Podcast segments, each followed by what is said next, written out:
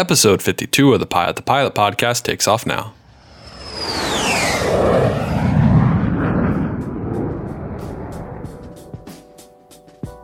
Today's episode is brought to you by Cadence Aviation. Cadence Aviation makes premier headsets at a great price. If you're into aviation and you're just getting started, check out Cadence Aviation. You will not be disappointed. Also, Aviation, check out A O P A for scholarships. The A O P A Foundation supports exceptional high school students, aspiring pilots, and current pilots each year with annual flight training scholarships of more than one million dollars awarded through four programs. The last time to apply is April second. And like I always say, you never know if you will be getting the scholarship, so always Always apply. You never know what might happen. What is going on, Avi Nation, and welcome back to the Pilot to Pilot podcast. My name is Justin, and I am your host. Today, I'm talking with Stan from Levaero Aviation. Some of the things Stan and I talk about in today's podcast are how Stan had zero interest in aviation as a kid, even though his dad was heavily involved in the aviation industry. We talk about how and why Stan took his very first intro flight, how Stan is very thankful his dad didn't push him into aviation and he let aviation come to him, why you have to love the process of becoming an airline pilot or even just becoming into the aviation industry as a whole. It's very much a delayed gratification industry, and you have to put your time in and enjoy the process of becoming a pilot or involved in the aviation industry. How your first few hundred hours really mold you into the pilot you will become later in your career. We talk about general aviation as a whole in Canada and worldwide, how Stan learned quite quickly that he didn't want to be an Air Canada pilot and how he could still have a great career in aviation, how the aviation bug can be different for everyone, and how Stan went to Embry-Riddle even though he didn't want to become a pilot. Aviation, I hope you guys really enjoyed today's episode. If you do, please leave us a review on iTunes. Check out our website, pilot the pilot h q dot com, Instagram at pilot the pilot. If you have any feedback or if you'd like to be featured on an episode, email me at pilot the pilot h q at gmail dot com. And as always, please check out our Patreon page, patreon dot com slash pilot to pilot. That's where you can find stickers, future keychains, and some other stuff that I have working on. It also helps support the podcast and help me create the best content possible. Aviation, without further ado, I don't want to waste any more of your time. Here's Stan. My name is Stan Cullivus, and I'm the Vice President of Sales and Business Development at Levaero Aviation. And amongst other things, we are the Pilatus dealer in Canada. Stan, what's going on, man? Thank you for coming on the Pilot the Pilot podcast. I look forward to talking with you today. Just looking forward to it, man. For sure. Now, we met, the first time we met was up in Oshkosh, and it was just kind of like, just wanted to see what the P C twenty-four looked like and see the P C twelve and see how my old bay was doing since I got my new job. Come on, man. That was a celebrity sighting for me. I'm, I'm at Oshkosh at the Pilatus booth, and I, I have an aviation celebrity walk in, uh, walk into our display. Yeah, right. That's funny. I still wear that hat all the time that you gave me. I love that hat. Isn't that one of the coolest hats uh, out there? I need to make some Pilot to Pilot hats like that. I think that would do well.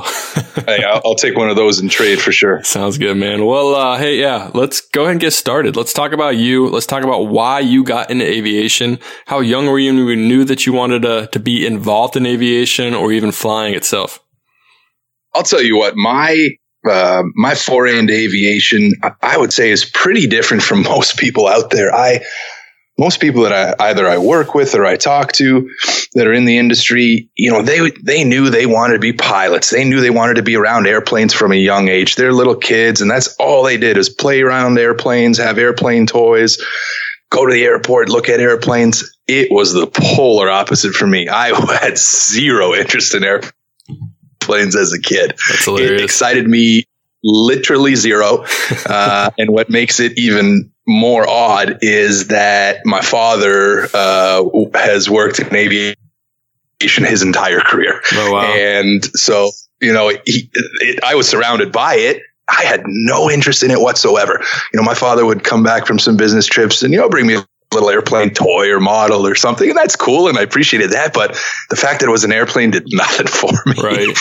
You know, my, my friends would come over, uh, my elementary school friends, they'd come over and they'd, you know, they'd want to talk to my dad about airplanes. They didn't want to hang out with me. And I'm like, what's going on here? That's pretty funny. Uh, yeah, and so, you know, all my, uh, all the high school courses I took were pretty sort of hardcore science based. And in my head, uh, sports injuries doctor is what I wanted to be. And, yeah. You know, I played a lot of sports growing up and unfortunately got injured a lot. And it was it was just interesting to me on um, what, you know, how doctors did what they did. And I thought, you know what, this is what I'm doing. And so I started um, university up in Canada uh, doing that and pretty quickly realized that it wasn't for me. Um, I mean, I think that's one of the great things about college and university is, you know, not knowing necessarily what you're doing, what your end career is going to be going into it, and just going in and trying some stuff out. And for me, I was fortunate pretty quickly to realize that, you know what, maybe this hardcore science route is, is probably not the one for me. Challenge is, as a, you know, as an eighteen year old kid at that point, you're going, well, what else do I do? This is all I've been thinking about. And so, you know, didn't do, uh, uh, you know, I did a lot of soul searching, um, and, uh, had a conversation, had a lot of conversations with my parents. And, you know, my father at one point said, why don't you just go to the local airport and take an intro flight there? See if you like it. Right. And, you know, and I, I, to this day, anybody that asks me, I, I, I credit my father for me being in the aviation industry because he never, ever pushed me into it. Exactly. You know, you hear a lot of stories about parents pushing kids into something and then those kids not really like, you know, doing it, but not really liking it. They're only doing it out of pressure. He never pushed me into it. Um, and, and I think that's a huge reason why I, I, I am so passionate about it today. And so, yeah. You know, there's, there's one Saturday I woke up and it was a nice day out and, uh, I, I wasn't tired and, uh, I, I took a taxi to the local airport and I walked into this flying club hangar that, you know, probably had seen some better days in World War Two, but you know, it was, it, then I walked up and I, you know, I went to the counter and said, I'd like to, I'd like to do an intro flight. Yeah. He said, sure, fill out this form and give me a credit card and wait right there. Yeah, we'll swipe that card first before you go on any airplane. First, first right? Yeah, that's funny. So, you know, you fill out the forms, you walk out. This guy is giving you a, a walk around with this airplane that you're looking, you're going, this thing flies. Yeah. And, uh, you know, it was, uh, it was like a nineteen, I think it was a nineteen sixty-eight uh one seventy-two. Okay. And it's brand new. Uh, you know, you know what, in flight training terms, that's a brand new airplane. You're it's right. Brand new, man. And uh, you know, we do the walk around and I'm starting to get a little bit excited, a little bit nervous, a little excited, and you know, I get into this tin can and I'm in the left seat and he's talking me through all kinds of stuff. And, you know, this is where your feet go. This is what the, you know, the rudder pedals do. And, you know, this is what the yoke does. Here's the, here's the, you know, the power and trim, and I'll talk you through everything. Don't worry. I said, okay, okay. So we start the airplane and we start taxiing around a little bit, do our run up, and, you know, we position on the runway. And he's like, all right, man, feet on the pedals and, uh, you know, uh, let's go, you know, push the power in nice and easy. And I'll tell you when to pull back and let's go flying. And I thought, yeah, right. Easy as that. Right. And so we do start rolling down the roads, like pull back, pull back, pull back. And, you know, people talk about when did they get bit by the bug? It was that moment right there for me when we had just lifted off and I looked to the left outside my window and I saw the shadow start forming under the main. And I thought, wow. Yeah. I used a couple different words in my head, but I said, wow. I'm I in did the air. That. I can fly. Right. Right. And I'm like, I did that. This is so cool. I need to do more of this. Yeah. You know, and we did, and it was awesome. It was fun. And right away, like there was no doubt in my mind, this is what I was doing. And And immediately, I mean, all thoughts swirling in my head. I'm like, all right, I am at the time. I said, I'm going to become a senior captain at Air Canada. I'm going to fly the heavies. I'm going to make so much money. And everyone's going to love so me. They're all going to want to be like me. Yeah, come on. And so, and that's where it started. That's awesome. I liked how you said earlier that your dad didn't really push aviation on you, because my dad's an airline pilot. He flies for American Airlines, and he never once pushed aviation on me. He was always, you know, kind of do whatever you want to do. I was highly involved with sports, so it sounds like you were too. I thought I was going to go pro in the N F L, maybe baseball, whatever. Just I was all about sports, and I never once thought about aviation. Like I was, he was a pilot, would come and speak to our show and tells. He'd take us on field trips before nine eleven when you can go to the airport with all your class, and aviation was just like, eh, didn't really care, didn't care about planes, didn't care about anything. And it wasn't until I found out on my own that I wasn't going pro because I wasn't good enough. But it wasn't until then that I figured out that aviation was what I actually wanted to do. And I'm glad I did, because I didn't know what else I could do. Business was boring to me. Kind of all that other kind of stuff was really boring to me. All the classes I took at Ohio State. So if it wasn't for my dad or my grandpa being in aviation, I wouldn't have even thought about that kind of job aspect and that possibility of a career. I mean, it's funny how stuff comes together. And look, in the sports side, you're, I mean, you, you played at a much higher level than I did. I mean, it's, uh, you know, I, I coached college basketball, but, oh, cool. uh, I mean, you, you played college football and, you know, had the opportunity to uh, you, at least have that conversation of going pro. I think my, my, uh, uh, odds of going pro sort of kind of went to zero after the eighth grade. Yeah. My, but, uh, uh, I think mine did too. I just didn't realize it. Once I got to college and I saw the quarterbacks in front of me, I was like, yeah, no, I'm good. It's like, that's not gonna, that's not a thing. There go my million dollars. I'll have to find another go. way to make it. Airline pilot. Yeah. yeah. Right. Airline pilot. Did you go flying as a kid with your dad? No, never. Um, let's see. Never flew in a small plane. Never went to a small airport with him, really. The after September eleventh, the week after September eleventh, we he took me on a trip of his. That's probably the first time I was on a plane that he was flying. So, I mean, travel baseball, basketball, and playing football, kind of life gets in the way. And yeah. I think he didn't want to shove it down my throat because... like you said earlier, that's going to get, you're going to get burned out really fast. It happened to me with other sports. I I was forced into playing baseball. I hated baseball. I got burnt out and I wanted to quit. Yeah. And aviation's tough. I mean, you got to want to do this. You can't just be out here kind of thinking it's going to be the perfect aviation or the perfect career choice or the perfect lifestyle, because you're really going to want to have to love it. Because, I mean, like you said, you were going to be an Air Canada pilot. You're going to fly the heavies. You're going to be super rich, but that wouldn't even happen until your last five years of flying and yeah. aviation. So, I mean, it, it's a definitely a process. So the love has to be there. And I'm very thankful that he didn't force it on me, because who knows what I'd be doing right now.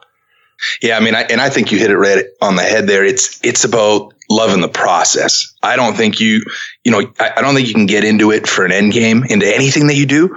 I think you got to love the process of what you do, right? Because what you think you're going to do on day zero and what you end up doing along the way, man, oh man, aren't, aren't those different? Exactly. A hundred percent different. And I think it's just like, um, you asked Tom Brady, you asked Drew Brees, you know, my, my, who I compare this to would be football, because that's the sport I played the most, but they love the process. They love Mondays. They love Tuesdays, Wednesdays, Thursday, Fridays. They love the process before the big game. And your big game is going to be you flying for the airlines, you flying for a regional, you doing whatever you want to do in your life. But you need to prepare yourself for that, and you need to sacrifice, and you need to do the necessary steps to be the best pilot you are now, because your first one hundred, two hundred hours, that's where you're going to really mold yourself into the pilot you're going to be and how you react to the emergencies down the line. Because, I mean, there are going to be emergencies. It's an, it's an airplane. It's a mechanical. It's an engine. A lot of moving parts. Something's going to break. It's a tin can in the air, yeah, man. It's, it's not all going to go perfect. I've had, I've had two emergencies in my short career. So, I mean, it's going to happen. And how you react and what you learn in those first couple couple hundred hours are really going to shape who you're going to be as a pilot. So I don't know how we started talking about that, but yeah, you really yeah. need to prepare yourself in that. Um, what was I say? You were, so yeah, you're from Canada. So I've talked to one other Canadian pilot, Jeffrey the pilot, and he kind of touched a little bit on the process of becoming a pilot in Canada and the differences, but he never really touched on general aviation in itself. Is general aviation in Canada as strong of a community as it is in the U S, or is it not the same? What kind of, what's the differences or what's the similarities in the two? I mean, I'll I'll go so far as to say that general aviation in the world is a strong community. I mean, okay. globally, like you think about it, you meet somebody anywhere and they, t- you know, you're at some cocktail party or wherever you are, you're at a Halloween thing, and all of a sudden somebody tells you you're a pilot. Guess what? You're not talking to anyone else that night. Right. You're you're talking to that person, and you guys are swapping stories. Horror I, I, stories. It's one of those. Wow, there you go. It's it's one of those things. I I, I think. Um, one sort of more generally speaking, being in the aviation industry, uh, if you work in it, uh, and then just micro down from that. If, um, you know, if you're a pilot or if you are uh, a professional pilot, I, I think those are almost like fraternities. You know, I think that there's this common sort of love for one another and common respect, um, when you're in that environment. And we have that in Canada, no question. Um, the reality is just, we have just so many less people and less airplanes and less pilots in our country than, you know, than you do. So the number, uh, the scale is different. But the, the sense of community certainly is not. I mean, we'll, I'll, I'll go to some of my local airports, you know, smaller airports, uh, around where I live, or you know, around Ontario. And on a Saturday, I mean, I love going and having breakfast at an airport, yeah. you know, at a small airport. Like you go, you wake up early in the morning, even if I'm not, not going to go flying that day, you know, you go there and just, you have, you go have your bacon and eggs and breakfast sandwich and, and just listen to stories yeah. because there's always those old pilots hanging around, you know, talking, whether it's war stories, whether it's, you know, commercial airlines back in the day or all the cool different stuff they flew. And they are happy to have you listen to them, right. to all their stories. They're happy to share and they're really happy to provide advice. I mean, I, I, in all of my experience, I've seen anytime that you ask anyone for help in that G A community, people are so willing to help. And it's, it's such a nice thing. Yeah, no, it is. It's funny to talk about the war stories and the guys uh, from the guys that flew in war. I'm sure those stories have been embellished a couple of times from, from what actually happened, but you know how things go throughout the years. But it is, it it's is like interesting. Fish, it's like fishing, right? Yeah, it's like, it's fishing. like fishing. The fish was so big. It's like, was it? I'll, I'll no. tell you what, though. Anytime anyone's flown in the war, I mean, oh, I, I I got nothing to say against one hundred percent. That. one hundred percent. I'll believe one hundred uh, everything they say, and I'll be sitting on the edge of my seat waiting for the story. Yeah. That's awesome. Like, yeah, I mean, I have flown to a couple small airports in Canada. The smallest one was Medicine Hat near Calgary. Yeah.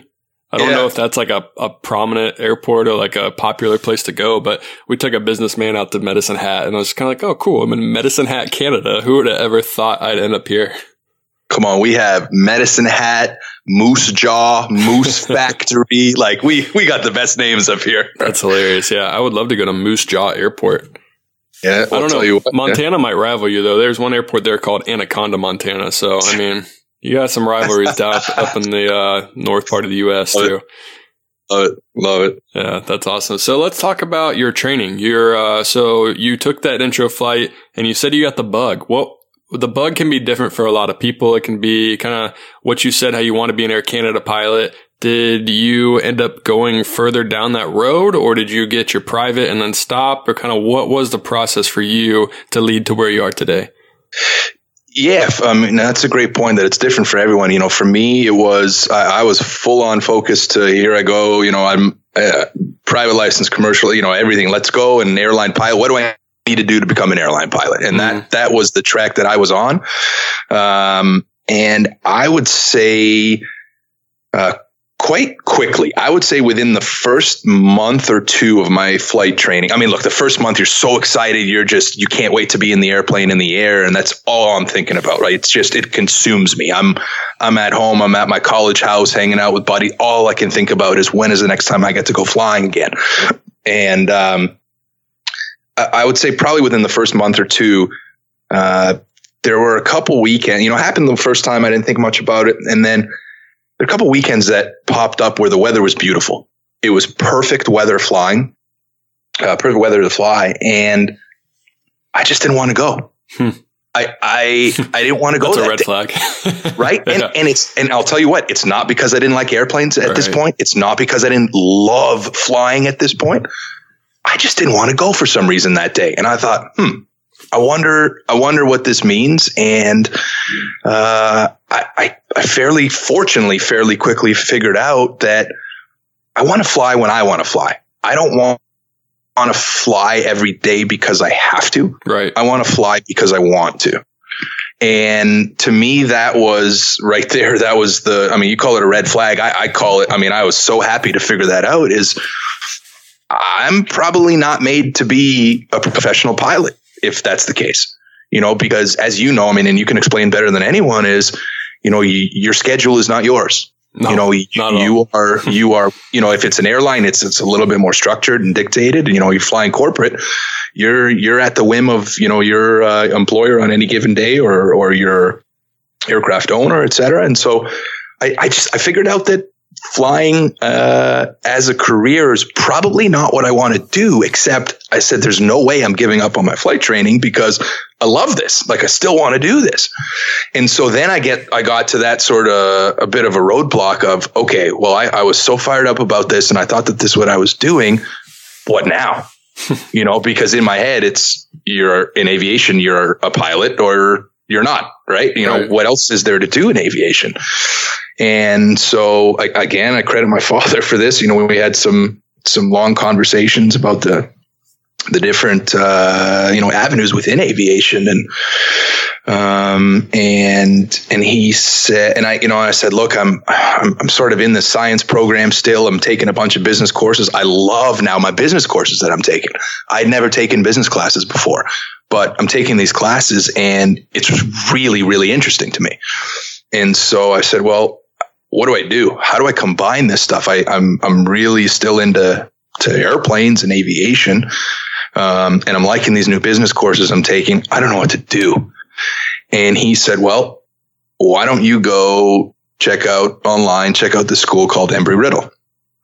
And, uh, he said they might have something, you know, sort of up your alley.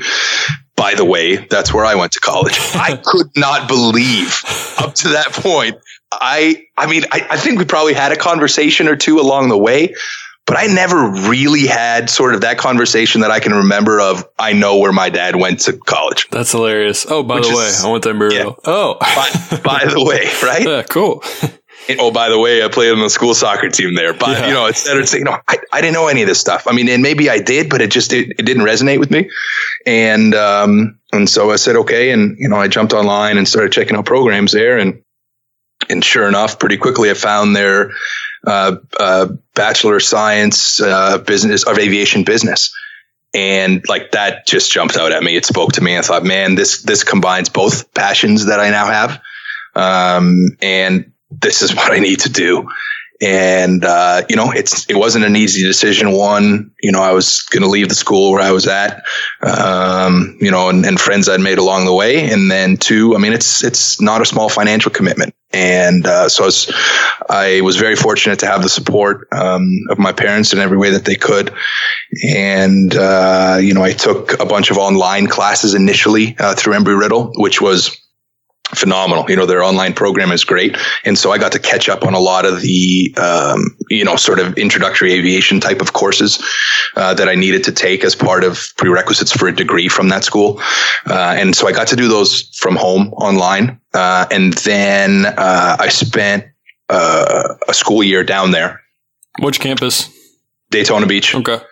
Um, and so, uh, I spent a you know a school year down there uh, finishing my undergrad degree. What was that like? Oh, going to school in Florida in the in the beautiful weather. What was yeah. that like? Oh yeah, I, got, I forgot uh, you're from Canada. So yeah, that, yeah, it's a big yeah. difference. It's a little bit of a difference. I, I'll yeah. tell you what, it was. Um, I mean, I loved it. It was. Uh, I mean, weather aside, I mean that speaks for itself. But it was. If you're, I, I mean, I tell people now that. You know, I'm quite involved with the alumni um, department there, and then especially with the athletics. And I mean, that's a whole other conversation I'm happy to get into if we mm-hmm. want. But I, uh, you know, that that school was, was did a lot of good for me. And, um, you know, I tell people, you know, if you're into hotel and restaurant management, it's probably the worst school on the planet to go to.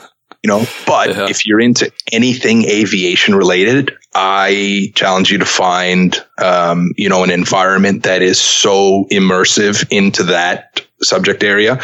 Um, you know, just walking around campus, everything is, I mean, it doesn't matter if you're in a psychology course, if you're in engineering, if you're in business, et cetera. Everything has an aviation spin to it. Um, you know, and it's, it, it's, it's fascinating to see so many people in, in one campus that are generally speaking all into the same thing. Mm-hmm. It's, it's, it's, it's pretty motivating to Would be quite honest. Would you say it is worth the cost of Embry-Riddle? Cause I know Embry-Riddle is ridiculously expensive. And if you're not going to be a pilot, is it still just as expensive or is it a little bit more affordable?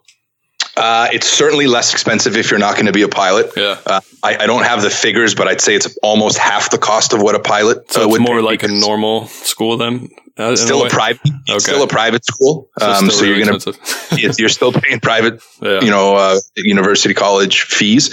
Um, I can answer for myself. Mm-hmm. Yes, it was absolutely worth the investment. Um, into myself and into my education. No question. I would absolutely do it over again. Cool.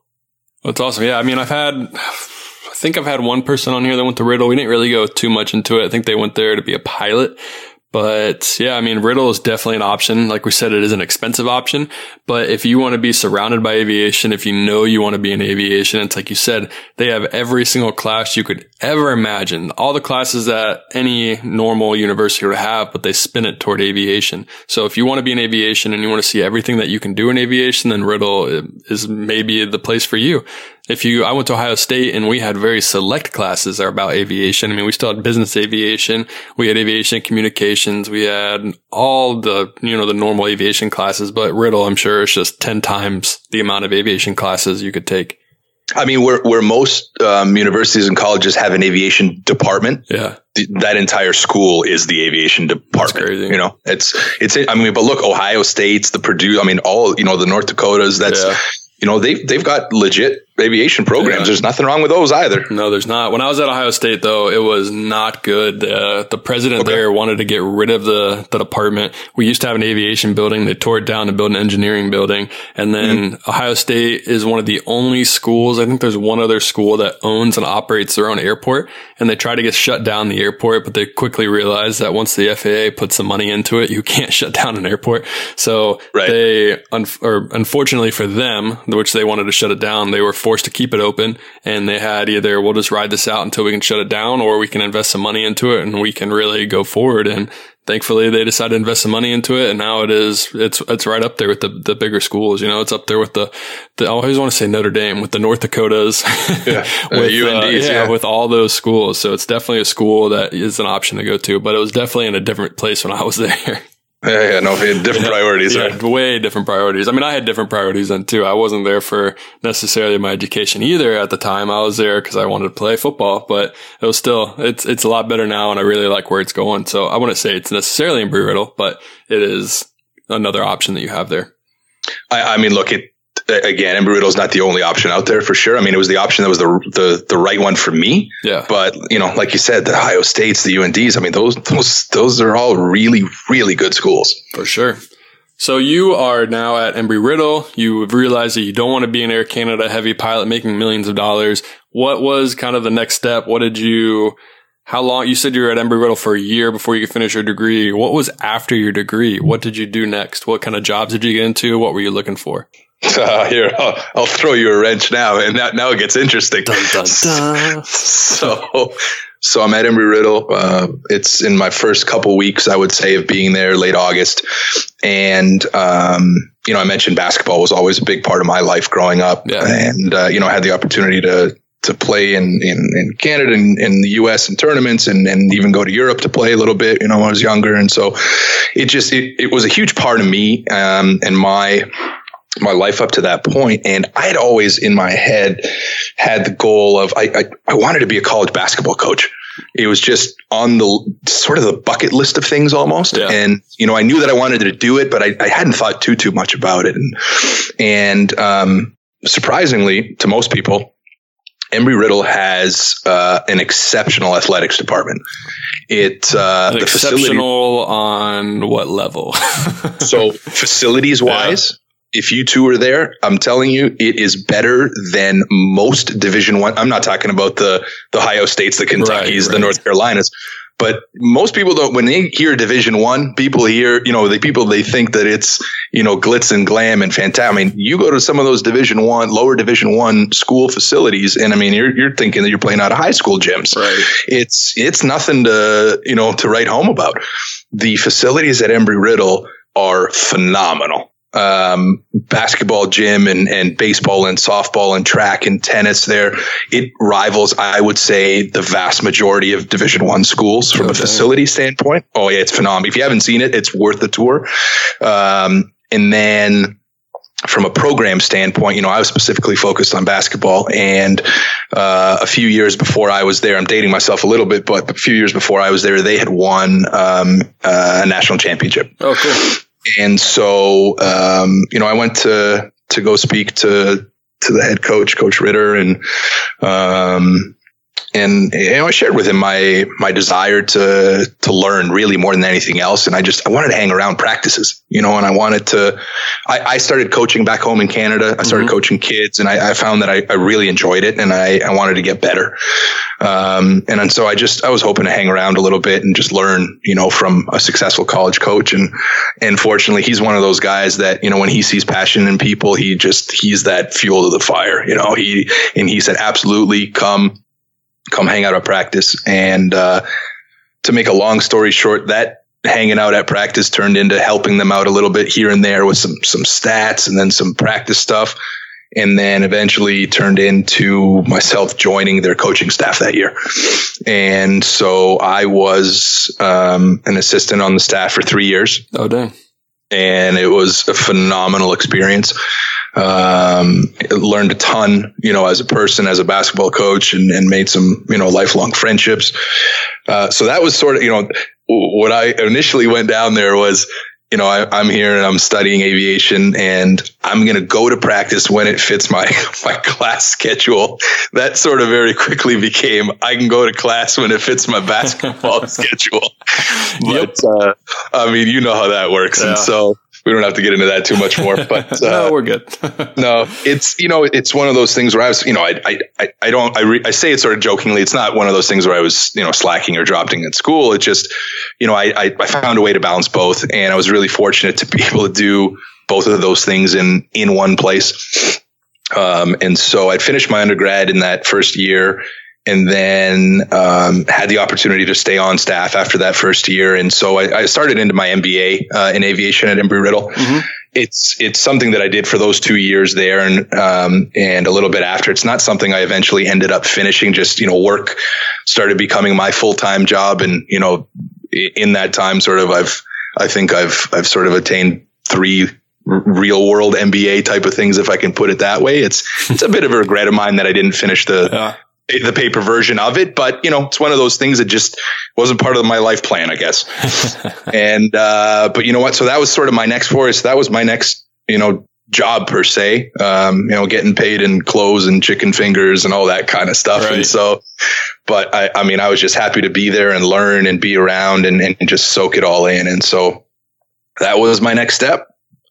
Um, you know, Florida wise. And then after Florida, I, I go back home to Canada, and you let me know when, when we want to talk about that. Let's go. Let's move to Canada. So we're in so, Canada now.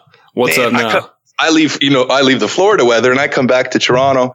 And Terrible it decision. Is, it is, well, it's a beautiful city, which happens to be um, getting the worst winter on record.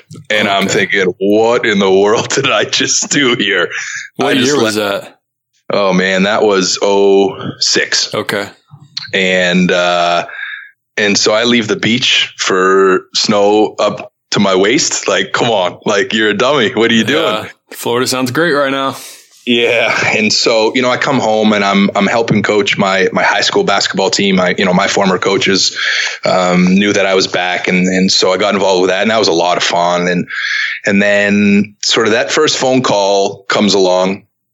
Uh, job wise. And, um, the, uh, a fractional ownership company up here in Canada, uh, heard that, you know, I'd finished, uh, Embry-Riddle, and I was back, and, you know, potentially looking for jobs. And, and so they reached out, and, and we had a bunch of conversations, and one thing, you know, sort of led to another, and ended up being hired as, I, I don't even know what my title was in the beginning, but it was junior, junior, junior coffee guy, you know, type of thing. It was, I mean, joking aside, it was a very junior sales role.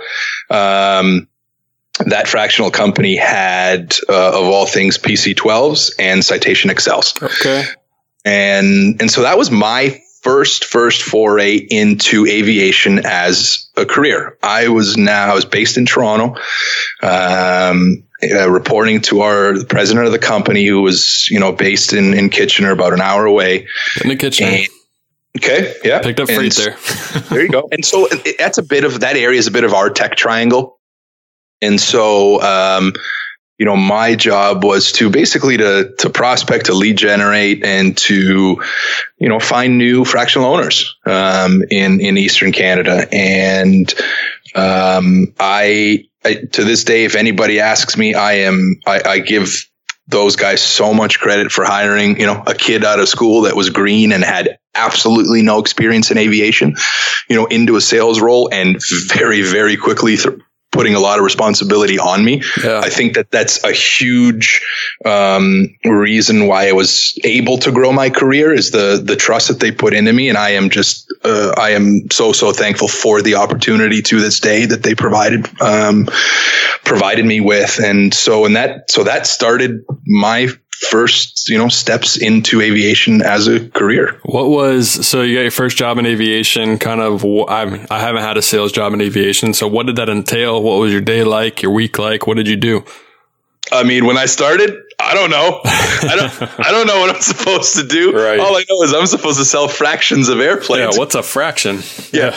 Oh, like, all right. So, I mean, I'll tell you what, it was initially, it was, um, soaking in as much as I could, right, about the company, the concept of fractional ownership, the airplanes that we're offering, um, you know, as part of that model. And, and it's not the, it, it's less the, how does this airplane fly, and talk about the avionics and how those work.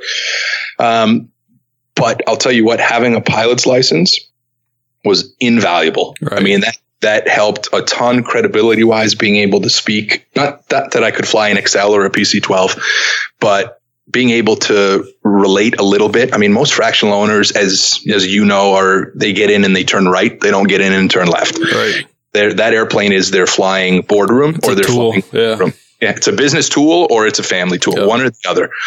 You know, and, and very rarely are they pilots. And so having a pilot's license absolutely helped. Um, and initially for me, it was, you know, soak in the knowledge, um, learn as much as I can, especially in that first year. Don't pretend that I'm an expert or know a lot of stuff. And then eventually try and get in front of some people. And, you know, and then it's the, how do I prospect? Where do I prospect? How do I then get in front of these people? How do I get a meeting with these, you know, Fortune fifty C E Os, you know, and, right. you know, I'm I'm a kid, right? Like I'm, I don't know, I'm twenty-six years old at the time. And so, um, how do I do that? And so that was, it was a huge learning experience. And, and oh, by the way, very shortly after my starting at the company, our president moves back out west to Calgary. So I'm, yeah. And so, I mean, look, from, from a support standpoint, the support is all still there. I just physically become the one salesperson in that area. Oh, perfect. And so it's, it's no, yeah, it's no longer, hey, you're, you're helping me and lead generating this type of stuff. It's, you got to go from, you know, from, from zero to close with all of these prospects and customers. And right. so how do I do that? I mean, and to me, again, it was learning. It was, I mean, I was reading every, every little sales thing I could, you know, and I, I, I struggled to me. I couldn't even tell you what those books or articles or anything those are called right now, but just conceptually, I was trying to soak in as much information, as many different ideas as I could at the time. Um, you know, and just kind of trying to put in the work and, and for lack of a better term, pay my dues, right? Mm-hmm. You know, it's one thing I've noticed, and, and this is the advice I offer to people that are, are starting in the industry now, whether it's a pilot job, whether it's a sales job or an engineering role, whatever it is, in the beginning, don't be afraid to work and pay your dues. Your contract is going to say you have a forty hour a week job or whatever it is. Don't pretend like, you know, if you want to get good at what you're doing, you're, you can't work that, um, that minimum. Yeah, so you don't have put to in the bare minimum. You got to put in more. Way more. Yeah. If you want to be successful, look, there are people that want to punch a clock, and I, I'm not here to judge that. I'm, I'm, the furthest thing from being able to in a position to judge anyone. If you want to punch a clock and that's, it's just a means to an end, so be it. But if you, if you want to get really good at what you do, if you want to be a subject matter expert or operational expert, you got to put in more than the bare minimum. And that's, I, you know, I'm fortunate to have mentors around me that kept reinforcing that to me. Um, and so that's what I did, you know, and I, I just try to learn as much as I can. I, I still try and learn as much as I can. I don't pretend to be an expert in any way right now. But early on, I was I was doing a lot of that, and uh, yeah, and so I ended up uh, working in the fractional world for for five years. Oh, dang!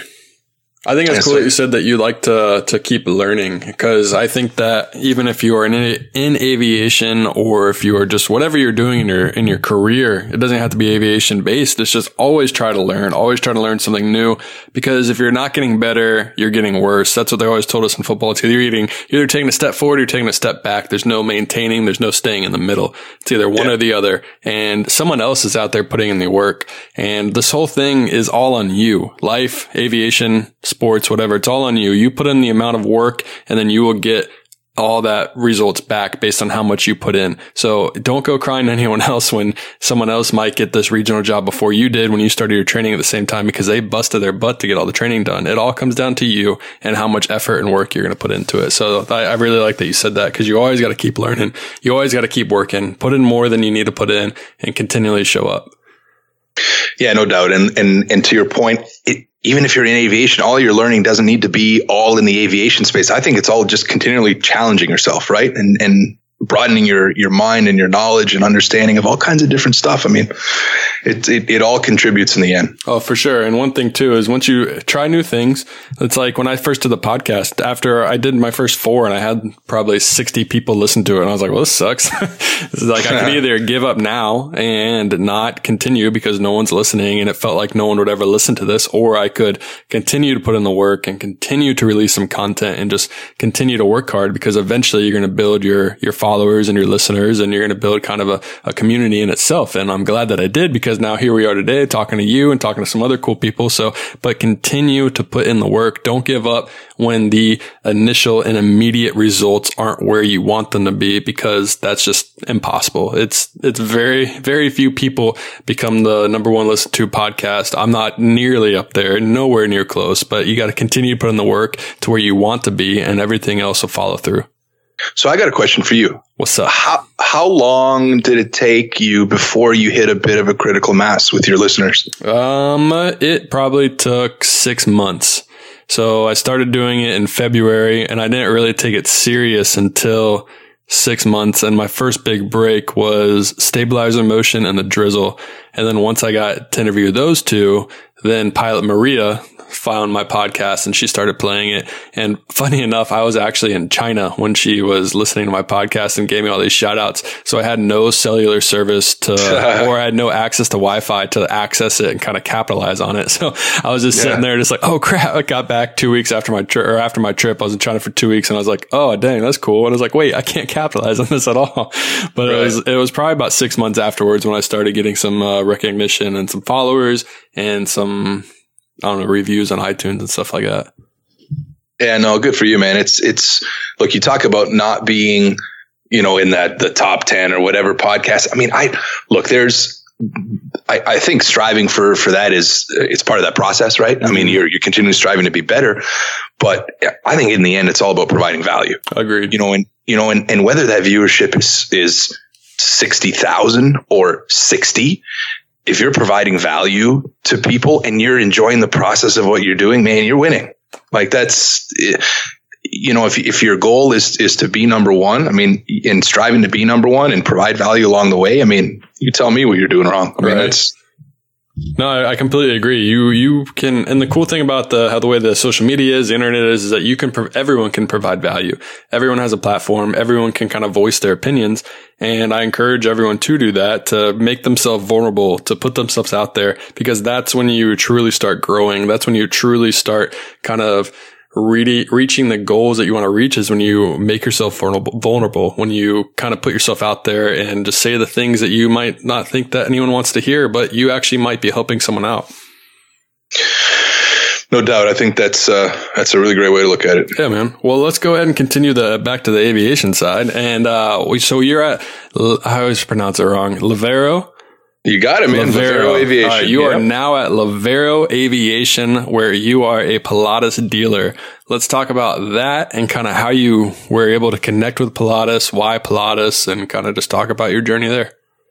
So, you know, as I mentioned at my fractional um, company, Air Sprint, where I worked for five years, uh, being around the P C twelve um, for those five years, the, the Pilatus dealer then It wasn't called Levaero at the time. It, we've rebranded to Levaero in the last several years, but, um, you know, they gave me a ring and, and said, hey, you know, we're looking for somebody to come run, uh, aircraft sales for us. And, you know, for me, um, working in fractional was absolutely the right thing to do at the time. And I, I still have a real soft spot for it because I think it's a, it's a really, um, cool offering that, Um, benefits a, a, a huge segment uh, of the population. And so I think that concept is absolutely here to stay. For me personally speaking, uh, my goal was to always to get into whole aircraft sales. The, and the amount of, you know, an experience and knowledge that I took out of fractional, you know, I, in my mind, I was going to use that as a stepping stone, you know, to get to, to whole aircraft sales. And that opportunity presented itself, um, through what's now Levaero. And they said, hey, why don't you come be our, our sales guy, uh, in all of Canada? And you'll sell whole P C twelves now and throughout the entire country, and not, so not fractions in a territory, but whole airplanes in the entire country. And I'll be honest, you know, you get after five years, you either hate a place or you love a place, right? You're, you're, yeah. you know, it's, it's one of those things. And, and I, it was a really tough time for me to leave, um, where I was, because I love the people. I love their customers. I, I, I'm, I was truly, uh, uh, passionate about the offering that we were providing and the value we were providing to people. And it was fun. And so it was really hard. And, but I, I, I did, I took the leap and I jumped, and, you know, it was a job that allowed me to home base still in Toronto, which, you know, that was a big contributing factor. And, uh, you know, in the early stages, I'm not going to lie. And I mean, I, and I share this with, you know, with our, our shareholders and my current company today still. I mean, in those first couple months for me, I mean, there, there were a few days every week where I thought, am I doing the right thing? Yeah. Not because I didn't like where I now was. I mean, I, I, I love doing the, the new stuff, and I love the new challenge and the, you know, the different customers and all that. Just when you get comfortable somewhere and you really liked it and you make it, change is hard, right? You know, change is hard, whether you're moving homes or whatever you're right. doing, change, change is, change hard, is hard. Sometimes necessary. Hey, you're right. You know, and, and for me, it was the right thing. Um, but you know, it just, it takes a little bit, you know, some people that, you know, right away, they don't look back. And for me, it's, you know, it took a little longer to not look back. Um, but you know, I've now been here. I looked on my LinkedIn, it popped up. I've been here. I think officially my start date was, I mean, I was hired in January. Well, it ended up sort of being January, but I, I took a little time to actually for some education um, stuff for, for another master's degree at the time. So I think I ended up starting either end of January or beginning of February. And so I've been here eight years. Dang, get it. Right. And so, you know, it, and, and it flew by, and, and I talked with our shareholders about that. I mean, it's, they were a little bit surprised I've been here eight years, you know, that, that it's been eight years already. And I had no idea it was eight years and, and it's been, it's been awesome. It's been that next step in my professional and personal development. Um, you know, it's, it's, it's been a whole different set of challenges. I say that in a positive way. Um, you know, a whole different set of, uh, issues to sort of resolve on a daily basis, a whole, uh, you know, a whole different value offering to provide to people. Uh, and it's been great. And, and I've, throughout my entire aviation career, I have been with the Pilatus P C twelve since day one. That's awesome. What a great plane to be associated with since day one. Tell me a little bit about the Pilatus and what you like about it. Cause I mean, obviously my followers know that I used to fly the Bay Lotus, and I love the Pilatus. Flew the third, the sixth, and the tenth oldest ones I believe ever made. So we flew the old school ones, you know, they were very tight or very heavy on the controls when you're going fast and you're low. It was kind of a, it was a great plane, but I'm sure they've just improved now, which I would love to fly a new one eventually. But tell me kind of what, why, why you're attracted to the Pilatus and the mission of the Pilatus and why you love it. Well, I'll tell you what, we got to get you into a, a brand new N G because, uh, you know, while, while I'm, I'm not checked out on one, you know, I've, I've had the opportunity to sit in the right seat, um, you know, from time to time and, and actually done some pretty interesting trips with one. And it's, they're, they're a pleasure to fly, and a low time pilot like me can feel very comfortable in that cockpit.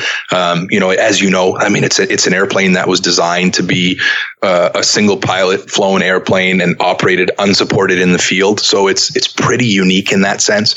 Um, it's, you know, it's uh, unlike some of uh, the airplanes that people would deem competitive to it. It's not something that's, you know, an iteration or, um, I don't know. I don't want to say a Band-Aid sort of fix too, but it's, you know, it's not a nineteen fifties and nineteen sixties design that's just been sort of tweaked, tweaked, tweaked. I mean, mm-hmm. it's, it's a net new airplane that came to the market in the sort of early to mid nineties, you know, so you talk about fuel efficiency, you talk about aerodynamics, you talk about, you know, um, safety, et cetera, et cetera. I mean, it's, it's, it's a modern airplane, yeah. um, as compared to some of those that it gets compared to. And so look, I, I will, there is no bad airplane out there. Every airplane is a good airplane out there, and it's the right Except airplane for, for someone. Well, I, I, I'm not here to talk bad about any airplane. Every I'm airplane is the, yeah. is the right. I mean, listen, you're you're not the first one to tell me that. Yeah. But every airplane is the right airplane for someone, um, and the P C twelve isn't the right airplane for everyone. But it. It, its versatility and its its mission flexibility makes it the right airplane for a lot of people. Yeah, I would agree. I would agree one hundred percent. What do you kind of see the competition coming now, as Cessna has essentially made an identical copy to the P C twelve? I think they claim maybe it can go twenty knots faster, ten miles longer, all that nonsense, but it is essentially the same plane, is it not? Uh, my... None of my education is in the engineering world. And so to speak to, you know, any uh, possibility for a, a very similar airframe to be dramatically different. I mean, uh, you know, professionally speaking, I yeah. can't tell you that it's possible or not possible. Right. Um, I, I think what it does is, and, and them making that airplane, I, I think it's the ultimate compliment to the Pilatus P C twelve. I would agree. That, you know, that, hey, we recognize that you have become the world leader in this segment, and we want to make something like it. And look, that manufacturer has been around also a long time, and they make good airplanes. Yeah. And they're going to make a good airplane. I'm surprised uh, that they waited so long to let Pilatus get such a market share on it, when, because it was very early on, people knew that this was going to be a pretty big hit. Yeah, I mean, you know, I can't I can't speak to their strategy, but it's, look, they're they're bringing something net new to the market that isn't without its. Look, we're in a world where we're, we've brought something net new to the market in the Pilatus world, and you know they've got some more challenges. They're they're bringing in a product, uh, you know, to the market that has an unproven engine, right. you know, and and so I, I'm not saying it's not going to happen. I'm just saying it's it's an extra layer of challenge. Yeah, with three D um, printable parts. Uh, you know, and so, you know, I'm not smart enough to talk about that topic. Oh, but you don't it's, have to. Uh, no, I was just yeah. making, pointing it out. That that's the, the whole bang on that airplane or that engine, is that you can three D print a part when it fails. So it's like, okay, interesting. Right. right. That's interesting. You know, and so uh, I don't know. I mean, it's, I, I think they're a little ways off still. Um, you know, I think you're going to see their sort of push be, hey, stay in the family type of thing. Mm-hmm. Um, you know, and, and, and, and we're, you know, our, our goal is not to talk bad about them as a manufacturer, or as a product. I think it's just to continue, um, educating people about the, the virtues and the versatility of the P C twelve, because in my opinion today, I mean, there is no other airplane like it. No, there's not. I mean, it can do everything it can, or it can do it at half the cost. So it's pretty crazy.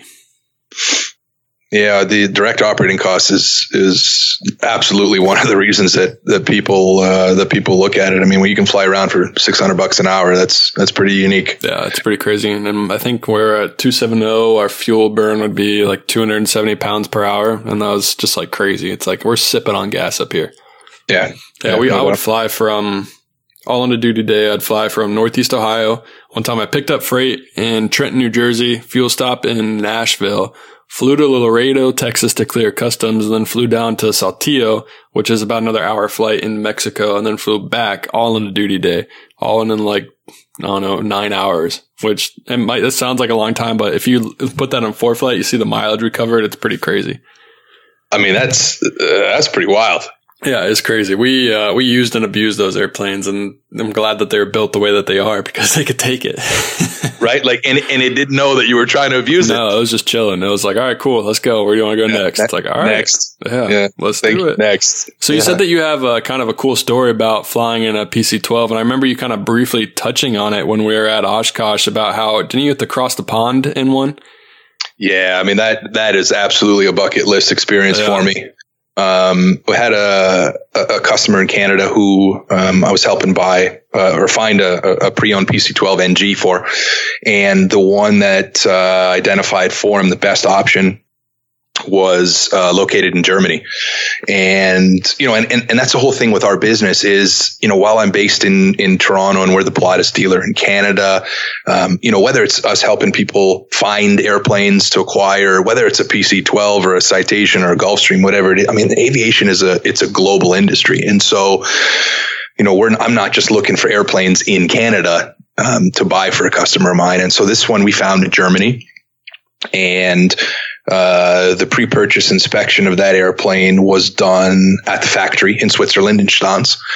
And so myself and, um, and the chief pilot and the demonstration pilot at Levaero at the time, we went over, um, to Europe to go, uh, finalize. You. Gotta yeah. go over to Europe. Gosh darn it. I guess I'll go. Yeah. uh, it was a business trip. Yeah. So the, uh, so we went there and did that. And so, We, uh, we landed in Switzerland. We went to the factory, uh, to, uh, just do a quick once over the airplane. And then we did the, the, the test flight portion of it. You know, in, in any pre-owned aircraft acquisition or, or generally aircraft acquisition, um, there's going to be a, a test flight portion, um, to that purchase. And so that portion we did, um, going from the factory to Germany, um, just transactionally, we had to close that airplane in Germany.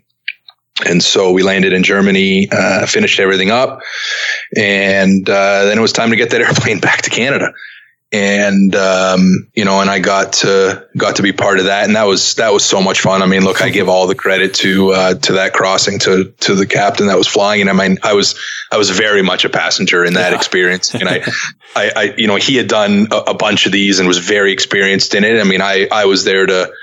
More than anything, video document a little bit and just sort of, like I said, soak it in. Right. right. And so, you know, and, and learn along the way. And I learned a ton and, uh, but it was awesome. And so we, so that airplane, we left Dusseldorf, uh, Germany, and then we went to, uh, Wick, uh, Scotland, which is at the very sort of northern tip of the Highlands there. Mm-hmm. And we land in Wick, and there's, I, I can't remember what the name of the that airplane show was, but there was some airplane T V show where it's talking about, you know, the different crossings, and it had this one F B O guy that it featured on the show, and he's, you know, it's a little out there, um, and it's it's the guy at uh, at Wick, and no what way. he That's and what he what he does is he rents you, you know, your survival suits, so your oceanic survival suits and a raft, et cetera, if you want, because you know we.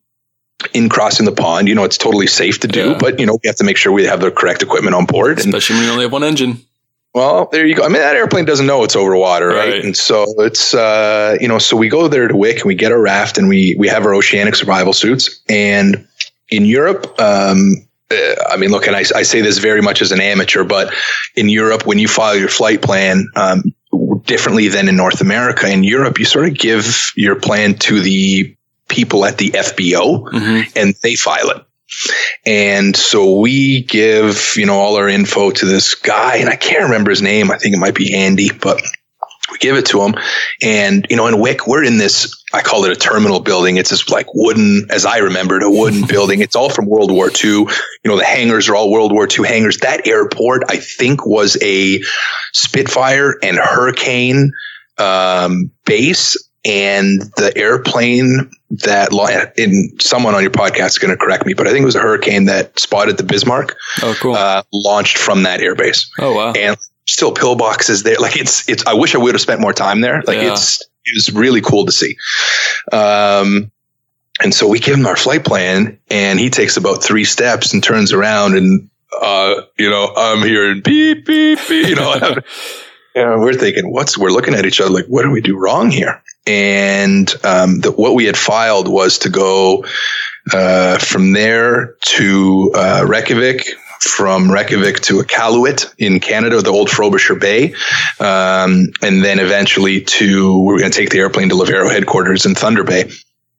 And because the raft had a compressed gas component to the to to the assembly, mm-hmm. um, I guess in shipping with, you know, the FedExes and Purelators of the world, it's considered dangerous goods because of the compressed gas. Yeah. So it's really tough for him to get his stuff back uh, in a timely manner. And so he, you know, through some colorful conversation, uh, let us know that if we wanted to take his stuff, his survival equipment, we would have to go to Goose Bay, Labrador in, in Canada as our, um, you know, drop-off point. That was not what we had planned. Um, it had a little bit more open water flying than we had planned. Um, you know, and when you're crossing the pond and last minute you get told that, you know what, you're not doing what you had planned for for the last several weeks, you have right. to do something different. You know, you come down to, okay, we need to now map this out to see, one, can we do this? Can we do it safely? And is it the right thing to do for us? Right.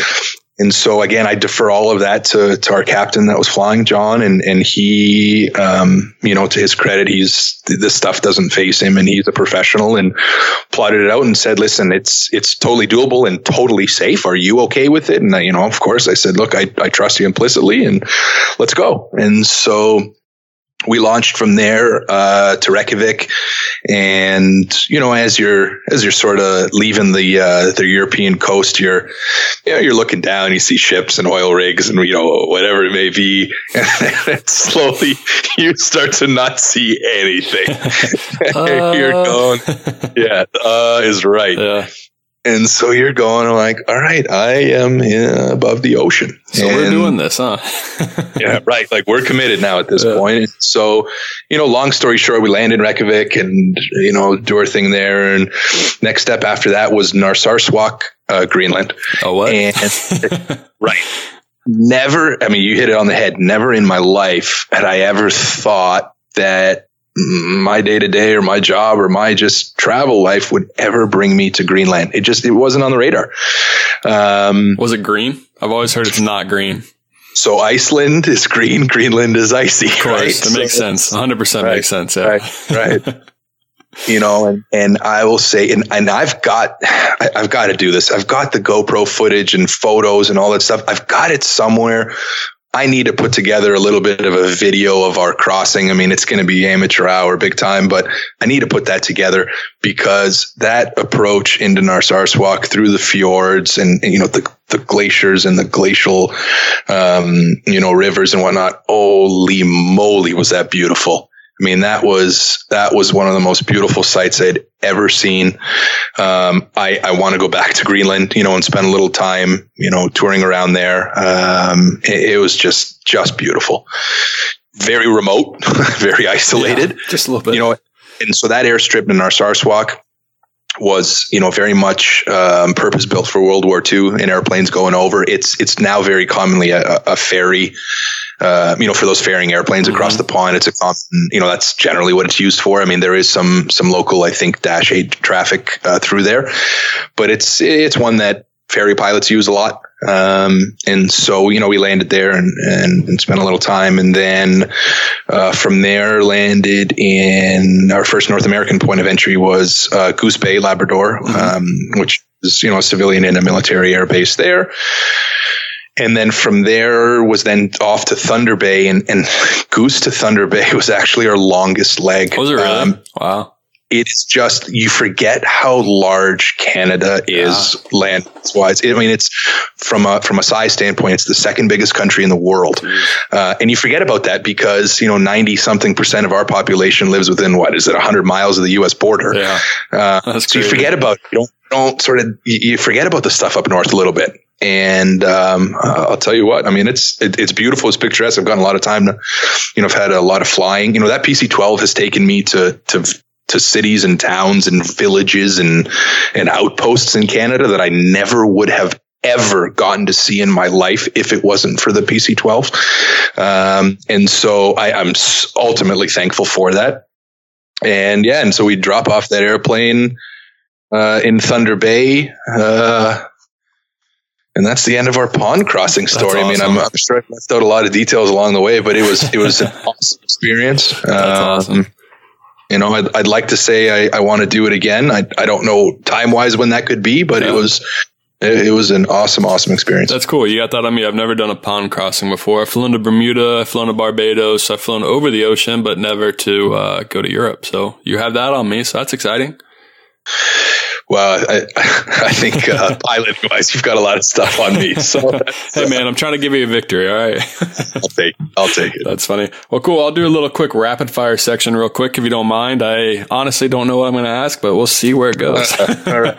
All right, cool. Are you an iPhone or an Android guy? iPhone. All right. If you had to choose one airline to fly on, business class all the way across the world, what would it be?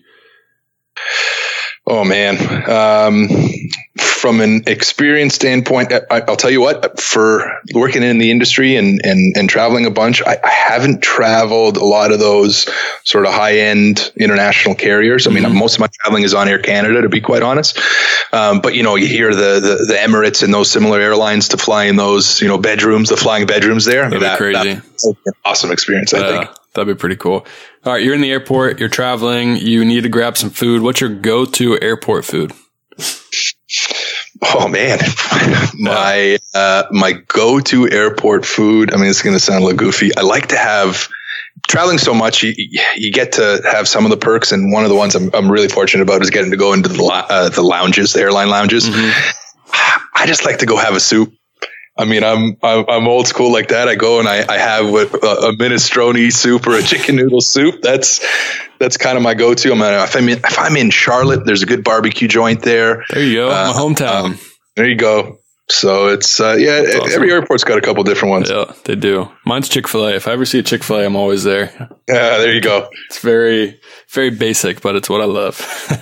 Nothing wrong with it. All right, so let's see what else we got here. Um. What is your, oh, how about this? This is kind of a basketball question. Give me three reasons why Kemba Walker is better than Kyle Lowry. Kyle Lowry is better than Kemba Walker. I know. I was, I was thinking you said it. Agree to disagree. Kemba Walker is the best point guard in the East, minus Kyrie Irving. uh, we we politely agree to disagree. That's funny. All right, here, let's keep going. What is your favorite airline livery outside of Air Canada? Because I figured you're probably going to say Air Canada's new one. Uh, old school metallic American Airlines. Okay, there you go. I like that one too. I um, grew up in Charlotte, so all I saw was U S Airways. So the U S Airways one always kind of grew on me. And then I like the new American one too. I like the flag on the back of the tail. I think it looks pretty good. I could, yeah, it is a nice one. What's your favorite airline to fly? Is it Air Canada? Because mm-hmm. you're because you do it so often. I do it so often, and you know, and uh, you know the, the the perks and the lounges and all that stuff. And I'll tell you what, it's uh, they're they're pretty friendly. It's they've got great coverage. You know, anywhere I need to get to, it's it's generally an option through them. Would you rather fly the P C twelve on a trip or be flown on a P C twelve on a trip? Uh, great question. I can tell you, I am not checked out on the P C twelve. Perfect world. This. You are checked I, out on the P C twelve. I answered this way. I my goal is to get checked out on the P C twelve and fl- and fly that P C twelve on a trip. Nice. Okay. Cool. Would you rather the back, sitting in the back, right? Yeah. I mean, that's you do that on any airplane, right? Would you rather? Let's see. You have you have to go somewhere crazy, and you need to take a private jet or a P C twelve. What would be your dream aircraft to take? Where are we going? Uh, Tahiti. Whew. Or Bora Bora, whatever. But just think the P C twelve could make it there nonstop. Everything's the same. Just what plane would you want to be on? Uh, I... I've got a bit of a bucket list item. I want to do an around the world trip in a P C twelve. Okay, that'd be cool. Uh, Amelia Earhart? Uh, I mean, just like that. Yeah. You know, it's, I mean, I think she's had a cool one. There's um, the uh, the current president of POPA, the Pilatus Owners and Pilots Association. Uh, I'm not sure if he's finished it, but before the holidays, he had started, I think, his third around the world trip in a P C twelve. Well, if he needs a co-pilot, let him know I got a couple thousand hours on a P C twelve. There you go, man. I, yeah. I, you know, that's that, that for sure is a bucket list item. Right. I mean, look, you're, you you talk about, you know, the, the, the Falcons and the Gulfstreams. I mean, yeah, I mean, it'd be fun to fly on those, but at, at a certain point, I mean, it's they're a little bit uh, similar in that right. sense from an adventure standpoint. Yeah. Around the world in the P C twelve would be awesome. That'd be cool. What's your favorite airport in Canada that you've flown to? Uh, or outpost, since you said you go to weird places too. So there was, we landed a P C twelve in Kamsack, Saskatchewan. Oh, cool. And, definitely heard of that. Yeah, you definitely have not. Yeah. it, uh, it's one of those airports where when you land, well, there's no taxiway, there's no turnaround area. It's you land. When we landed, there were pickup trucks that stopped at the end of the runway on the road and to take pictures of us. They said that this is the biggest airplane that has landed at this airport since the Queen of England was there in like the seventies. Oh my gosh. So, so yeah, so that was, I mean, that was an interesting experience. Absolutely. Um, yeah, there's, I mean, there's all, there's different airports. I mean, we landed in, Uh, in Pemberton, which is, you know, kind of the closest airport to Whistler, um, in the, in British Columbia near Vancouver, um, ski resort area in the Rocky Mountains there. I mean, so that was, that was interesting, you know, and just navigating, you know, low level, the Rockies to get there. Um, Narsarsuaq was unbelievably beautiful. Uh, well, I could probably go on. That's awesome. I think you named a good amount. That's pretty cool. I have one more rapid fire question for you. What is your least favorite? Actually, I have two more. What is your least favorite airline? Oh man, I can't do that. Because you know what's going to happen? I'm going to say it and then they're going to hear it and they're going to bounce me off some flight where I need to get somewhere. No, that's, I, that's you thinking that airlines actually listen to my podcast. I'll tell you what, when you get to sixty thousand, everyone's going to be listening right. to your podcast. um, I don't know if it's airline wise. I mean, I think it's, I, I will say any airline that sort of doesn't pay attention to their to the in, interior experience to customers. I, I think what they, uh, and I know you've got your hate on for a certain model out there, but uh, I, uh, I I would say that I, I think airlines sometimes lose sight of that customer experience, um, and they don't take into account how many nervous travelers uh, fly on their air, airplanes. And I'll, I'll, I'll give you that, you know, that sort of specific reasoning is, uh, from a comfort standpoint, and I can I can say this when, you know, from personal family relatability, like my mom is is um, not, she's a very nervous flyer, and so if you get onto an airplane where the the table tray is busted, or like something from the overhead panel is hanging, or you know the window shutter doesn't work, or the seats are the cushion has fallen off, you know it's stuff that absolutely does not affect the safety of the airplane or the flyability of that airplane or anything like that. But the perception to somebody who then sits in and says this thing is falling apart is very real, and I think yeah. airlines miss the point on that a lot. Um, I have a bunch of friends that work in the airline industry, so just from a helping standpoint, I try and sort of take photos and send that to them because right. you know I that's a, it doesn't bother me, but I know that it bothers people around me that are might be nervous, and so you know no one should be nervous in an airplane because it's it's ultimately very safe. Exactly. So which airline do I? I I would say the ones that don't pay enough attention to the to the customer experience. Gotcha. That's a good answer. I can, I can dig that answer. And last one is what is, and as you know, I don't like the Piaggio. I have for no reason whatsoever. I think it's ugly. It's probably the best plane ever, but I just don't know. But anyways, preface it with that. What is the ugliest airplane you've ever seen? Oh man. Uh, ugliest? Yeah. There are some pretty ugly paint schemes out there. Yeah. You got that right. Uh, Some of them are on my favorite airplanes too, but, uh, oh man, I mean, I, I'll say this. I, I think when in the ultralight world, those flying lawnmower versions of ultralights scare me. Yeah. I'm, I don't really want to get in one of those. So I, I, I mean, I'm, I'm going to, for lack of a better answer, I'm going to, I'm going to pull those generally into. Sounds good. Well, Stan, those are all the questions I have for you. Uh, is there anything else you want to touch on or add to the to the podcast at all? No, man, this was an awesome experience. It's the Good. It's the first podcast interview I've ever done, and the first of many.